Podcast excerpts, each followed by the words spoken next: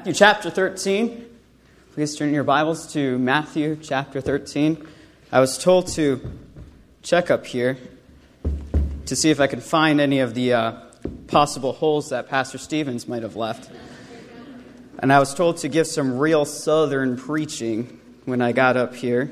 So I was, I, whoever said that to me knows I was born and raised in Michigan. So though I had four years at a southern college, went to a southern church, and married a southern wife, I don't really know how southern my preaching has gotten quite yet.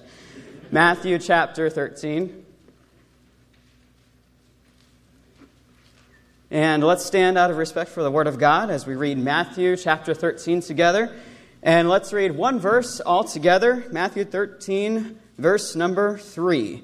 The Bible says, And he spake many things unto them in parables, saying, Behold, a sower went forth to sow. Let's pray. Father in heaven, I thank you so much for the opportunity to preach. Thank you for a church family who has loved me who you have used as your instrument to shape me and mold me and prepare me for the life I am living now and the future that you have prepared for me. Bless our time as we look into your word, I pray, in Jesus' name. Amen. You may be seated. This is this passage of scripture I really find interesting. This is the first of Jesus' many parables that we find in the book of Matthew. It's repeated in the book of Luke and in the book of Mark as well. And what I find interesting about this particular passage is this Jesus is speaking to two kinds of people. He is speaking to a group he knew that would understand, and a group of people that he knew would not understand. Not that they wouldn't understand because of ignorance, but because of arrogance. And I would like to say that every time this passage is preached, there are still two kinds of people. There are the kind of people who are going to listen with a heart that desires to understand, and God will use this to be a blessing to them. The second type of people are ones who are listening with a heart who does not want to understand, and therefore they will leave as unchanged as the listeners were in Matthew 13. With that being said, there's all this talk, right, about essential oils and vitamins and all these things we do to keep healthy, right? Well, right here in Matthew 13 are some principles I think are very important to having a healthy heart. And I think some heart health is what we all would like. We would like our ticker to run for a little while. And I think spiritually we want to have a healthy heart as well, right? And I think here, when we look at the parable of the sower, we find some principles of how my heart is to function in a healthy way in Matthew 13. Now, first, I would like to draw your attention to number one. Now, don't get too excited, but I only have two points. The first one's pretty short, but the second one may take three or four hours, depending on traffic. So, first point is the sower. That's in verse number three.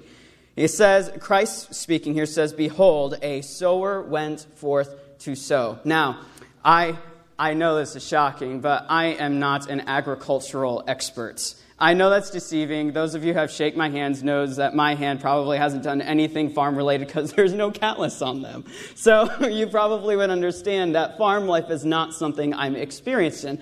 However, I do know this much that a sower in the Bible times is similar to our modern way of farming, right? And you understand that as well. Some of you have a farm, you've grown up with relatives that have a farm, so you probably have a better understanding of this than I do. What I find fascinating, though, is that it says, A sower went forth to sow, but his identity is never given. Now, that's common when Jesus told a parable, right? Oftentimes, the identity of the person was not given, and we find it here. But the principle I want you to see that it doesn't really take someone special to sow seed. It really doesn't. Now, even someone like myself can take seed and scatter it in places, right? And I can be as talented as this guy. He managed to land it in four different areas. If I threw seed, who knows where it's going to end up, right? But the point I want us to see is that it doesn't take much to, to scatter seed. It really doesn't. In fact, the Bible doesn't draw the attention to the sower hardly at all. It draws the attention more so to what he is doing. And what is he doing? Very good. He is sowing the seed. Now, can you, can you experts give an idea without cheating and looking ahead? Can you give me an idea what you think? You can raise your hand if you want. I really don't know how things are done on Sunday nights anymore. I've been gone for quite a long time. But if you would like to, who can tell me what the seed represents? The Word of God. Very good. The seed represents the Word. God is keying in on this idea. God's Word is meant for something very specific, very important. We as Christians, we're commissioned with one job pretty much, if you think about it. We are to scatter the seed and make sure it's growing on good ground, right? That's basically the mindset of Matthew 28 when it says, Go ye into all the world and teach all nations, right? Making disciples of all nations, baptizing them in the name of the Father and of the Son and of the Holy Spirit, teaching them to observe all things whatsoever I have commanded you. And lo, I am with you always. We know, we understand that as the Great Commission passage, right? Well, right here, this seed, the Word of God, is being scattered by this sower. And it's on four types of ground. Now, I want you to catch this. There are four types of people here. And depending on where your walk with God is tonight, is reflected in this text. And our, our path, our direction is understanding how to have a healthy heart. And I think we can get there by understanding what is happening with the first three parts of this parable. So that leads me to my second point, and this is where the three hour sermon begins. Oh, they got a new clock back there. The old one, you could hardly see what time it was. That one's nice. You're all lucky. Before, I would have no idea what time it was. Um, let's look at the grounds then. Point number one was the sower. Second, we're going to take a look at the grounds. It says in verse 4 And when he sowed, some seeds fell by the wayside, and the fowls came and devoured them up. Now, this to me is the type of person who, when I hand them a gospel tract, I feel like I ended up throwing it onto Fostoria Road because it landed on some hard pavement and it went nowhere inside that person's heart. Have you ever talked to someone like that about anything spiritual? You go to bring up the Bible or the gospel to them and it's as if you just hit a brick wall. It's just like no way inside whatsoever. It's like the seed that is landing by the wayside.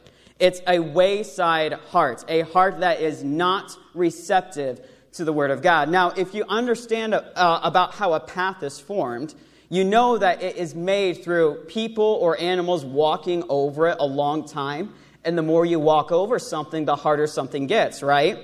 What could be possible for people with this kind of heart? Now, now we don't know the circumstances specifically Christ was talking about, but he, we, we, could, we could put it this way Maybe their life has, has, has not been as easy as they would have liked it to.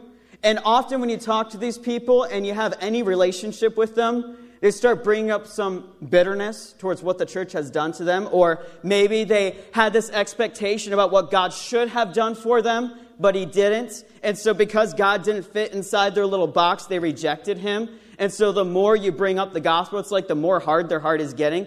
Have you ever talked to someone that just seems so shut to what God has to say. I've talked to people like that. I'm really good at sitting next to them on the airplane. But then again, on an airplane, no one wants to talk to anybody. You just want to sleep. I can't sleep on an airplane anyway. So for the person next to me, that's bad news because I'm going to be talking to them probably the entire 10 hour flight. So, but it's a wayside heart.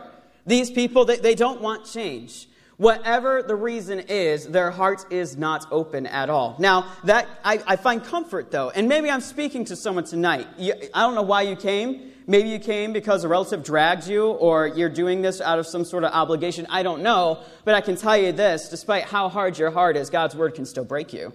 It can.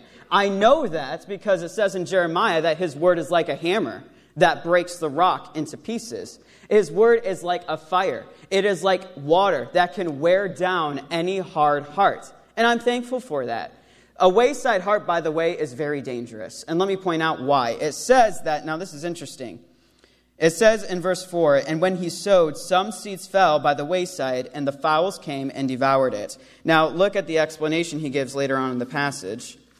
Down in verse number, let me see this lighting here. Here we go, verse number 19. So, this is Christ's explanation of this heart right here. When anyone heareth the word of the kingdom and understandeth it not, then cometh the wicked one and catcheth away that which was sown in his heart. This is he which received the seed by the wayside. Do you get the picture here? Now, key in on this phrase, who understands not. Now, that doesn't that's that phrase doesn't mean that when I gave them the gospel they didn't under, they didn't quite get it. That means not they they chose not to understand. When it says he understood not, he made a conscious decision to reject it.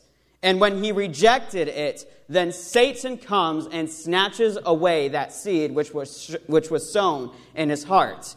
This is the scary thing about talking to people who have this kind of heart is that when you do share the gospel with them, there is that risk of Satan intercepting us and robbing them of that which was given, the gospel. And if I am speaking to someone with a wayside heart, may I, may I encourage you that, you, that today is the day of salvation for you?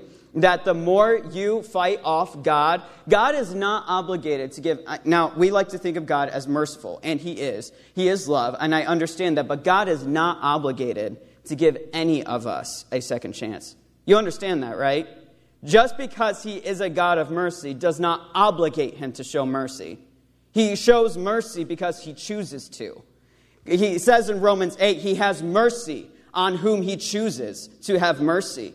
So when we, when I myself, as before I became a Christian, when I reject, if I rejected the gospel, he's not obligated to give me a second chance. He does when we pray. He does when we continue to labor and still share the word, but he's not obligated to keep coming after you. He has mercy on those he is willing to have mercy. And today, if you're listening and you have yet to trust Christ as your Savior, and you reject tonight, Satan is waiting to snatch that seed out of your heart. And tonight is your night you need to be saved. If I can just encourage that, that's the wayside heart. Second kind of heart we see is found in verse number five.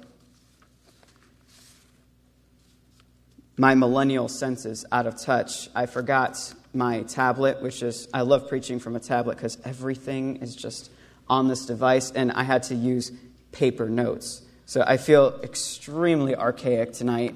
I'm very sorry about this. Verse number five Some fell upon stony places where they had not much earth, and forthwith they sprung up because they had no deepness of earth. And when the sun was up, they were scorched, and because they had no root, they withered away. This, this heart has something blocking it. There is something in the way. You don't really, when we plant our gardens and, our, and we want our fresh tomatoes, because homegrown tomatoes taste so much better than the stores, right? And we want our cucumbers and we want our corn or whatever it is you're planting in your garden. You don't really expect a whole lot of a harvest if you've never taken the time to clear out those rocks, right?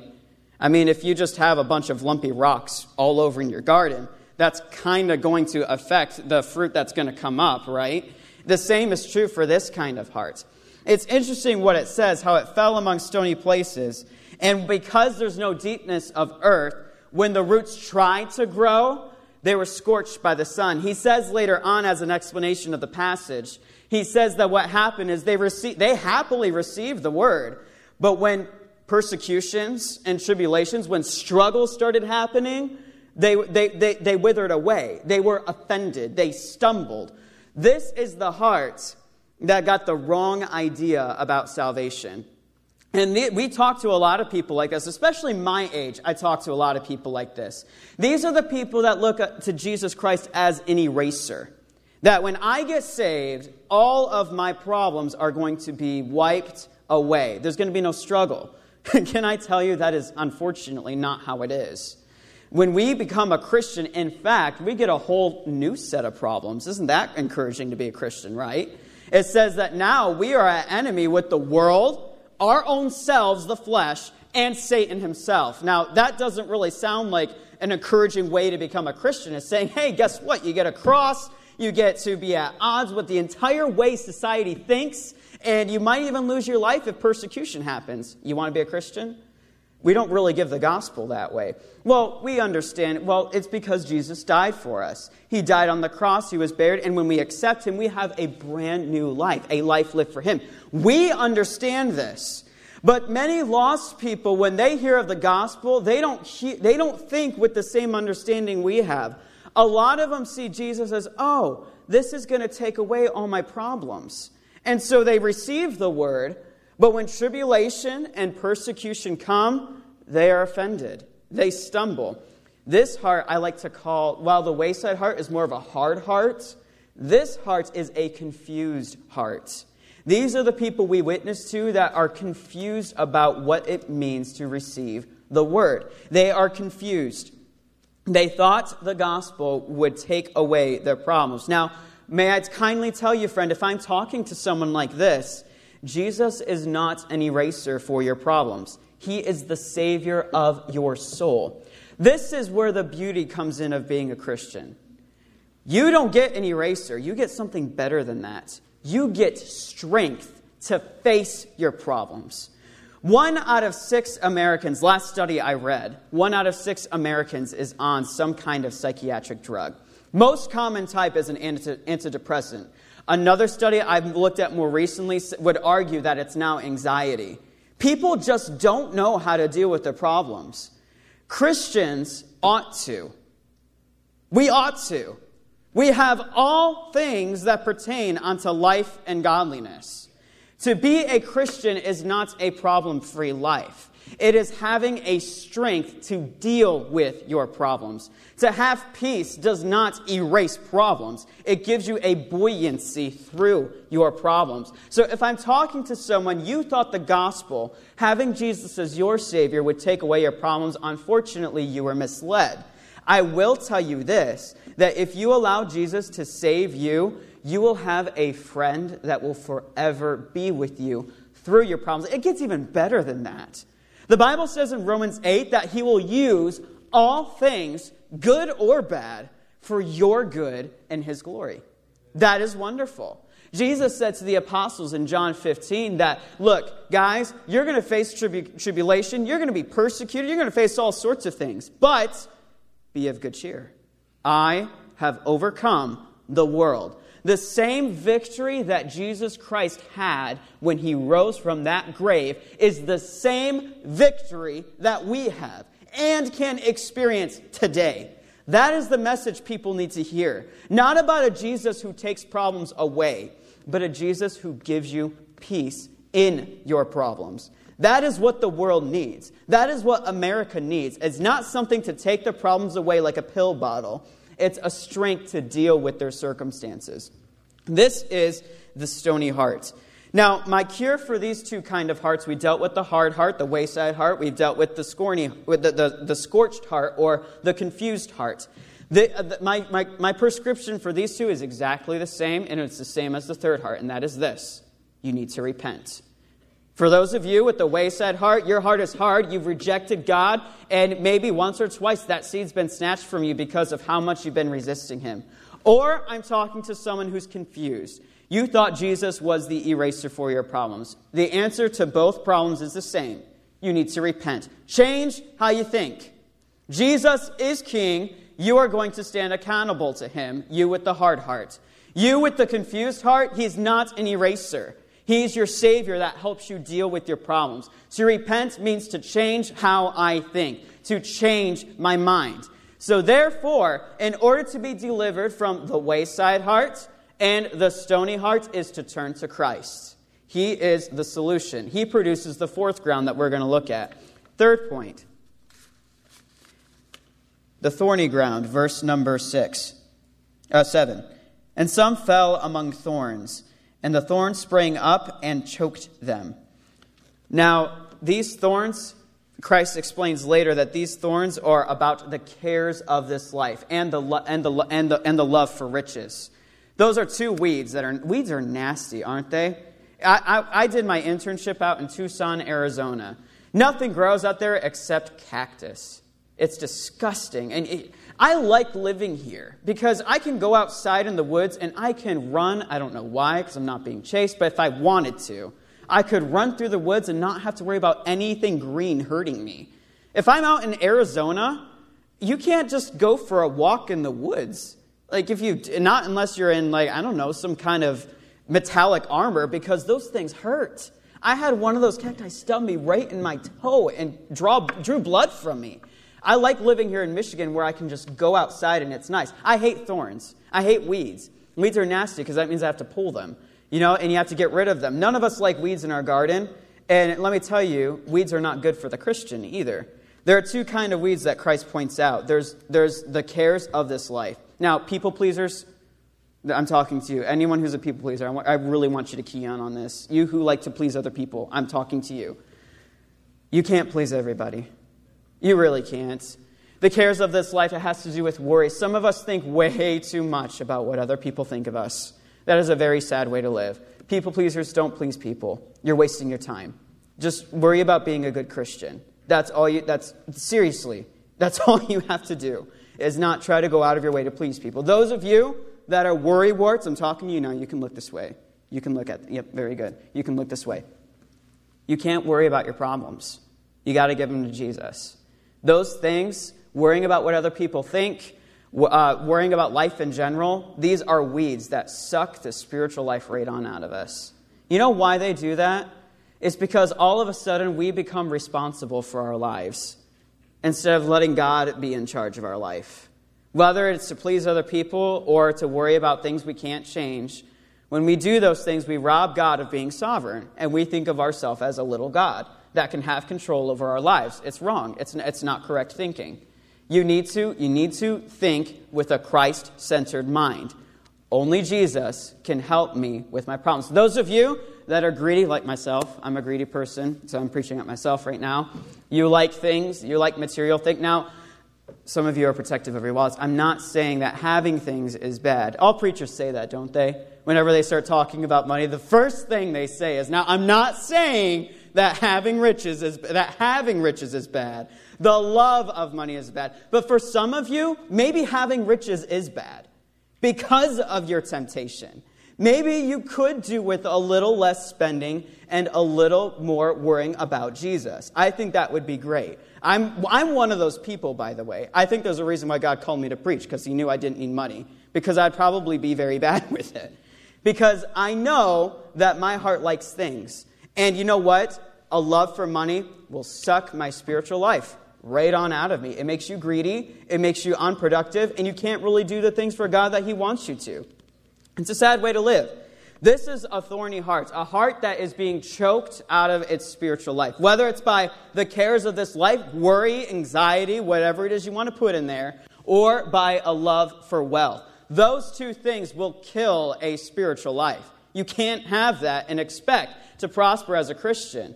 By the way, a Christian that grows is the Psalm 1 Christian. If you're in the Reformers Unanimous ministry, you know that passage probably better than I do.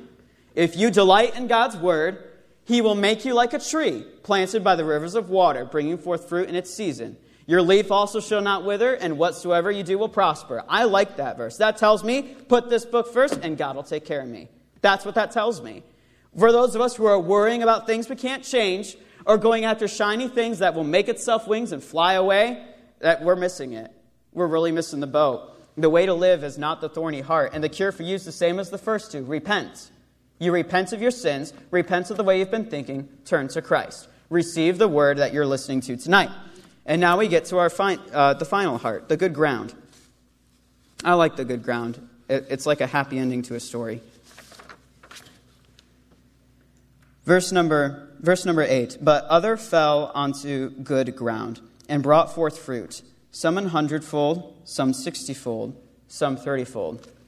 You know what this is really cool about? Okay, first off, is this.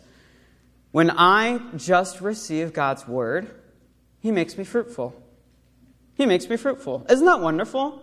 If I just obey the Bible, He makes me prosperous. It kind of sounds like Joshua 1, doesn't it? It says, meditate on these things day and night and, and, and, and observe them, and then you'll have good success. Or again, Psalm 1, delight in God's law, and he'll make you like that tree. There seems to be a connection here. Obey God's word, and he will make you fruitful. Some of you are wondering, man, why, ju- why don't I have the joy that so and so has? Or why is it that I just am losing my mind with some things I've been battling? Well, let's do some heart analysis.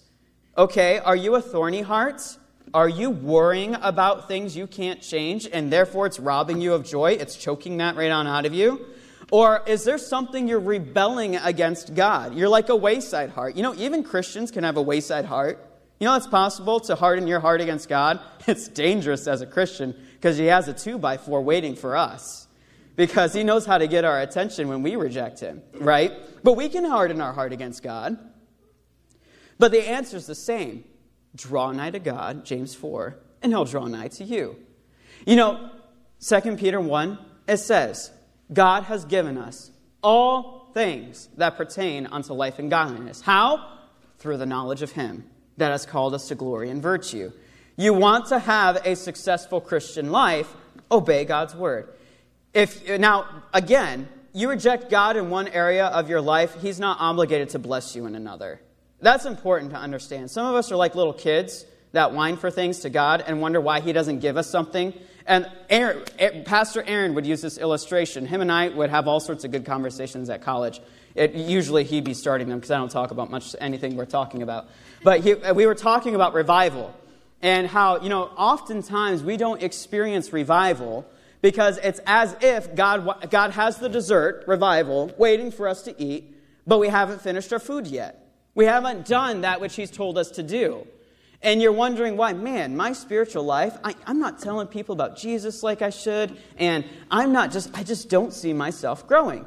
Well, the answer is just obey the Bible. Just take this book and live it, and then God will supply that which you need. That's Matthew. Uh, we can turn right there. We're in Matthew. It's Matthew 6, 33. But seek ye first the kingdom of God, and all these things shall be added unto you. That's wonderful to me. And by the way, that passage is dealing with worry. That's a, if you, those worry warts that I was talking to, I myself am sometimes one of them. Matthew 6 is for you. Philippians 4 is for you. Whatever your heart condition is tonight, the point of this message is this everyone in this room can have a fruitful, healthy Christian life. That to me is encouraging. And you can bear fruits. The fruit of the Spirit found in Matthew 5. The principles of adding to our faith in 2 Peter 1. All the beautiful attributes of love we like to read on our wedding day. We didn't have that read on our wedding day. Sorry if you did and we didn't. I think ours was done very nice without it. But whatever it is in the Bible, you say, man, I want that as part of my life. Obey God's word. The point of the parable is this. People, people, okay, so you're going to probably, every preacher will say what a point of a parable is, and three of them will give five different opinions. Here's my opinion. We look at Matthew 13, the parable of the sower. What is the point of this? Why is Christ telling this? Good seed grows on good ground. Now, let me make some application with how we reach lost people, because that's where I started. Don't expect someone who has continuously been rejecting God to get saved the first time you talk to them. That wayside heart, if you've ever wanted to plant a garden on, some, on ground that was hard as cement, you would know better than I would that you need to plow that ground and soften it. And that takes a lot of work. Some people are like that where they just take some hard work to soften that ground. That's the wayside heart. Some people we witness to are like the stony hearts, where there's rocks in the way, there's confusion. And we break our backs to remove those rocks so we can get to the soil where we'll finally understand, right? And then we meet some people, some even Christians, who are like the thorny heart, where you got to get on some gloves, risk getting scraped and scarred trying to help these people clear their thorns and receive the seed, right? And then other hearts, by the way, the hearts that have fallen on good ground, it took God a long time probably to get them there. Some of I know I'm looking at some faces that I know God worked on you a long time before you got right with him. Other people are the same way. So one application is this. Don't expect every person you witness to to get saved on the spot. That was my mistake when I first got my life right with God. I was saying, why aren't you getting saved? It's just right here. It's simple. It's Romans Road. You should be saved now because it's just clear as day. I don't understand why you're not understanding this. Some people have a heart that's not ready to receive. But that's no excuse for us to just let them go. Some people take work. Another application is this don't expect fruit to grow in your life if you're not right with God. Just don't. You have no, it is, I said this to the college and career class, it is arrogant for us to think that God will bless us when we have purposely rebelled in an area of our life. That's arrogance. Because God is God. He has no obligation to bless me whatsoever other than His grace and mercy. That's how I'm blessed, is because He loves me. But He is under no obligation to do so. He chooses to. And because of that, this parable encourages us to be right with Him that our lives may bear fruit. So, wherever your heart is, or whatever God has challenged you tonight, I can promise you, all of us can leave here this evening with a healthy, functioning Christian heart. Every head bowed and every eye closed. Nobody looking around. There are a lot of things we covered in a very short amount of time. But I'm wondering, maybe I'm talking to two individuals. The first individual is like this you know someone with a heart that is either a wayside heart, with a stony heart, or with a thorny heart, and you've been given some help tonight to better pray and help those people be touched by the gospel. If I'm speaking to someone, you say, I'm thinking of someone right now that this message will help me better witness to them and pray for them. If I'm talking to you, I want to pray with you for that person and for you. So would you raise your hand? You say, This helped me have a better understanding of witnessing to someone else. Wonderful. That's fantastic. Praise the Lord. Now, I have a second question. Maybe I'm talking to a type of person. Maybe you're saved, you've trusted Christ, maybe you haven't. But I'm talking to somebody saying, you know what? I think myself, I have that wayside heart, that hard heart. Or you know what? There were some things I was confused about the gospel. I thought Jesus was the eraser for my problems. Or maybe you would say, you know what? I think I'm chasing my dollars a little too hard, and I think I'm worrying about things I really shouldn't because it's, it's God's responsibility, not mine. If I'm talking to anyone like that, I didn't embarrass the first group, I'm not going to embarrass this one either. You say, That sounds like me. Would you pray for me tonight? Would you raise your hand like the first group? Wonderful. Praise the Lord. Praise the Lord. Thank you for your honesty. Fantastic. Let's have a word of prayer together, and I'll turn the service to Pastor Aaron. Father, I thank you so much for the work that you've done in these two types of individuals tonight. If there be anyone who has yet to have trusted Christ as their Savior, may tonight be their night. And for those who have made decisions to say, you know what, this better helps me evangelize, or that heart that says, that sounds like me, I need to change. I need to come to Christ tonight for that kind of good ground. I pray that your will would be done. Thank you for the time we've had together. In Jesus' name, amen.